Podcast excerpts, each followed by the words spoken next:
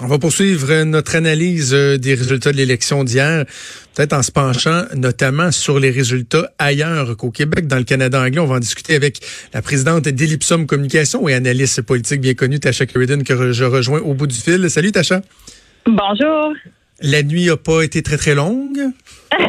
la nuit était très longue. J'ai pas beaucoup dormi et euh, je travaille depuis, je sais pas, ce matin, 6h30.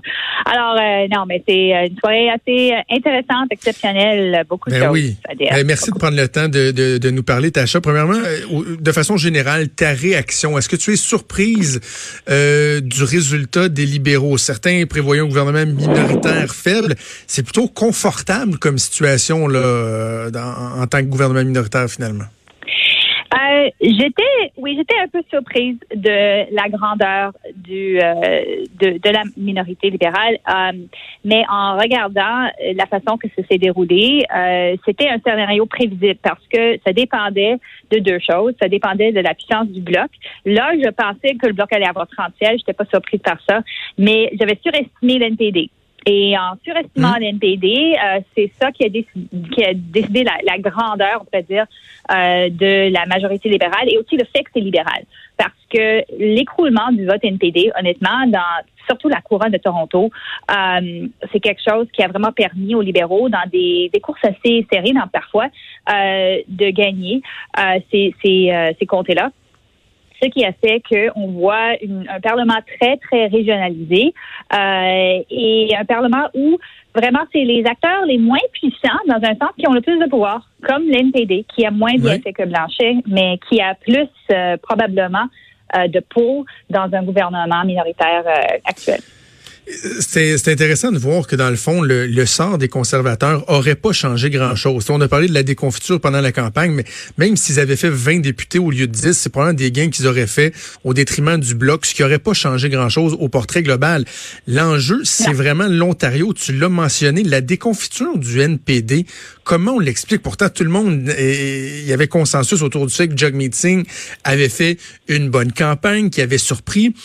Qu'est-ce qui s'est passé au final? Est-ce que c'est les, les, les, épouvantails agités, le vote stratégique euh, évoqué par les libéraux ou on avait surestimé l'impact de Jagmeet Singh en, en Ontario? Euh, dans un mot, Ford, Doug Ford. Je pense ouais. que le fait que Trudeau a semé la peur, particulièrement en Ontario, que si on divisait le vote progressiste, on risquait un gouvernement conservateur à la Ford a beaucoup influencé les gens. Euh, et à cause de ça, on, on, voit cette, comme je dis, cette régionalisation, spécifiquement à Toronto même. Même, euh, Jacques est de, il est natif de, de, de Terre-Neuve, mais il est tra transporté à Brampton. Ils n'ont pas gagné le comté à Brampton, l'NPD. Leur vote a été pas très fort, là. Même dans les places où on dirait qu'il aurait appel euh, à des gens qui connaissent la politique provinciale ontarienne, ça n'a pas marché je pense vraiment c'est le fait Ford. Euh, et euh, alors les conservateurs vont avoir beaucoup de, euh, de, de, de, discussions, probablement de la stratégie de cette campagne, d'avoir caché Ford. Je pense que le fait qu'ils ont, dans un sens, caché Ford, ça donnait l'impression qu'ils avaient quelque chose à cacher. Ouais. Et ça n'a pas aidé non plus. Alors, euh, il y avait multiples facteurs, mais moi, je dirais que ça, c'était un gros. Oui. Bon, mais parlons des, des, des conservateurs. J'avais très, très hâte de t'entendre, Tacha, là-dessus. Tu connais bien ce parti-là. Andrew Scheer, euh, son, on a l'impression que son leadership est fragilisé. Est-ce que les conservateurs peuvent se permettre d'avoir une course au leadership? Est-ce que ça va devenir inévitable? Ouais. Comment t'entrevois la suite pour Andrew Scheer? Ben déjà, les vautours, vautours circulent. On ouais. avait déjà discuté, Peter McKay avait fait les manchettes où les gens qui l'appuyaient, ils ont retiré ça, c'est dans le Globe and Mail. Ça n'a pas aidé Scheer non plus parce que lui avait l'air et, un chef pas très fort. Il a essayé pendant le débat d'être fort. Il a, il, dans le débat anglophone, il était vraiment à la cape contre Trudeau mais c'est pas dans sa nature. Et on a vu ça la dernière fin de semaine de la campagne, qu'on a posé la question. Vous avez engagé cette, cette euh, compagnie de lobbyistes pour attaquer le Parti populaire de Maxime Bernier. Est-ce que vous l'avez fait? Dix journalistes qui posaient la question et il était comme, euh, ben, je peux pas dire parce qu'on dit pas ouais. ce qu'on fait avec des, ouais. Il est mou. Et c'est à cause de cette raison-là, je pense que il va durer pour un petit bout de temps, mais je ne sais pas s'il va toffer jusqu'à la fin de ce mandat parce que les conservateurs vont se dire il faut quelqu'un qui puisse affronter Trudeau. Euh, sur le, le, même niveau, je dirais, de, de, de, surconfiance que Trudeau, dans mon opinion, a. Et c'est pas nécessairement lui. Il n'a pas réussi à relever, malgré le fait, je vais te donner un chiffre parce que c'est très important. Les libéraux ont perdu un million de votes comparativement à 2015. Un million mm. de moins de gens qui ont voté libéral. Les conservateurs ont gagné 500 000. Mais le problème, c'est la distribution. Ils ont ben, besoin de quelqu'un qui peut faire appel en Ontario et au Québec, là où Scheer n'a pas performé. Pardon. Je disais tantôt à Gilles Duceppe que, c'est bon, pendant les campagnes électorales, on se questionne tout le temps sur quelle sera la question de l'urne, la ballot question. J'ai envie de me questionner sur quelle sera la question de l'urne lors du vote de confiance d'Andrew Scheer. Puis je me demande si la question pourrait pas être, est-ce qu'on peut obtenir un résultat différent euh, que celui d'hier en gardant Andrew Scheer? Tu sais, comment Andrew Scheer pourrait soudainement changer la donne? Et ça, j'ai l'impression que c'est un questionnement qui risque de désavantager Andrew Scheer.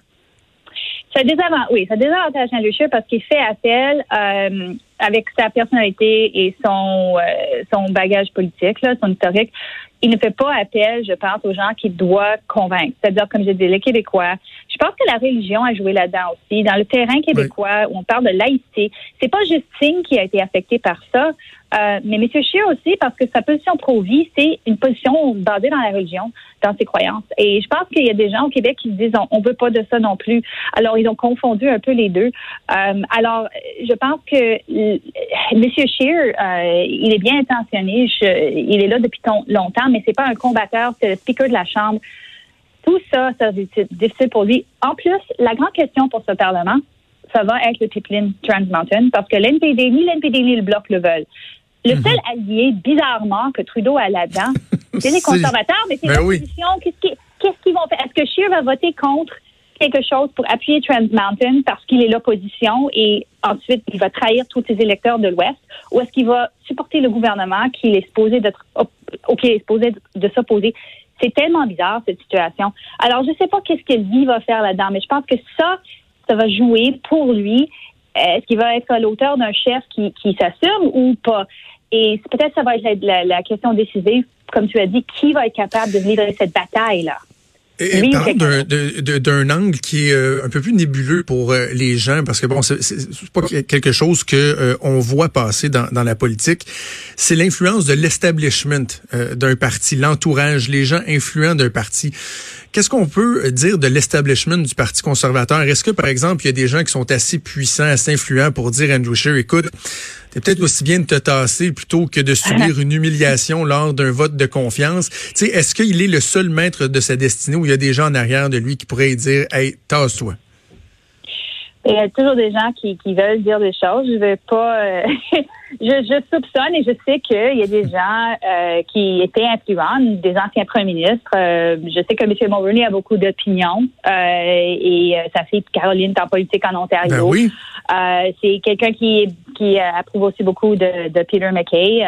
Je sais pas les gens qui sont tous en arrière s'il y a des campagnes qui se font, mais certainement semble-t-il, John Cabobianco, celui qui a été cité comme appuyant M. McKay, c'est un ancien de, un vétéran de 30 ans dans le parti, un stratégiste, un ancien euh, candidat. Les gens comme ça qui connaissent tous euh, un peu ici et là je suis sûre, mais je sais qu'il y a des grondements. Mais où ça va aller spécifiquement, c'est trop tôt à dire. Mais c'est moi, c'est Andrew Scheer, oui, je serais très nerveux. Puis, euh, comme je dis, je pense pas qu'il va toffer les deux ans. Peut-être que ce mandat-là va durer. Euh, ou peut-être moins, on ne sait jamais. Euh, mais tous les partis, je pense, ne désirent pas une élection demain parce que ben à cause de, des ressources et tout ça. Alors, je pense qu'on va avoir un budget au moins libéral l'année prochaine. Puis après ça, je pense que les, les gens vont se décider quoi faire.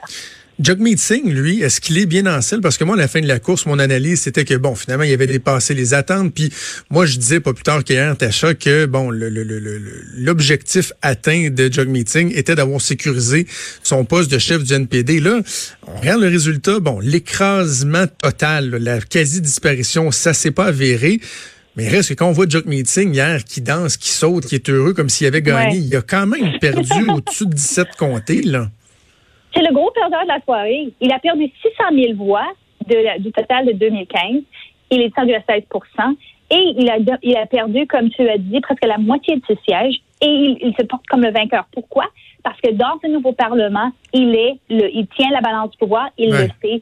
C'est ça le, prix qu'il a gagné. C'est pour ça qu'il est content, parce qu'il sait que M. Trudeau veut pas danser trop avec le bloc, parce que M. Trudeau les a déjà décriés comme des séparatistes à la fin de la campagne. Donc, c'est ça ce qu'ils veulent vraiment. Euh, il y a certains points de repère avec euh, avec M. Blanchet et son parti, mais il y a d'autres où euh, les, les libéraux n'ont aucun intérêt, la déclaration de revenus unique, des choses de ce genre-là. Alors, moi, je vois pas comment les négociations avec le Bloc vont se faire, plutôt qu'avec l'NPD, qui aussi sont les électeurs, je pense que les libéraux veulent convaincre la prochaine fois aussi de se rapprocher d'eux. Alors, c'est leur, leur marché naturel, on pourrait dire. Ça va être très intéressant de suivre les lendemains euh, de cette élection. Ça a été d'ailleurs très intéressant de suivre l'élection avec toi. On aura l'occasion de s'en reparler. Tasha Carridon, merci beaucoup. Ça fait plaisir. Bye bye. Merci. Vous écoutez Franchement dit. Avenir sur Cube Radio. Cube Radio. Dès 12. On n'est pas obligé d'être d'accord avec Sophie Durocher. Cube Radio. Cube Radio. Autrement dit. Et maintenant, autrement écouté.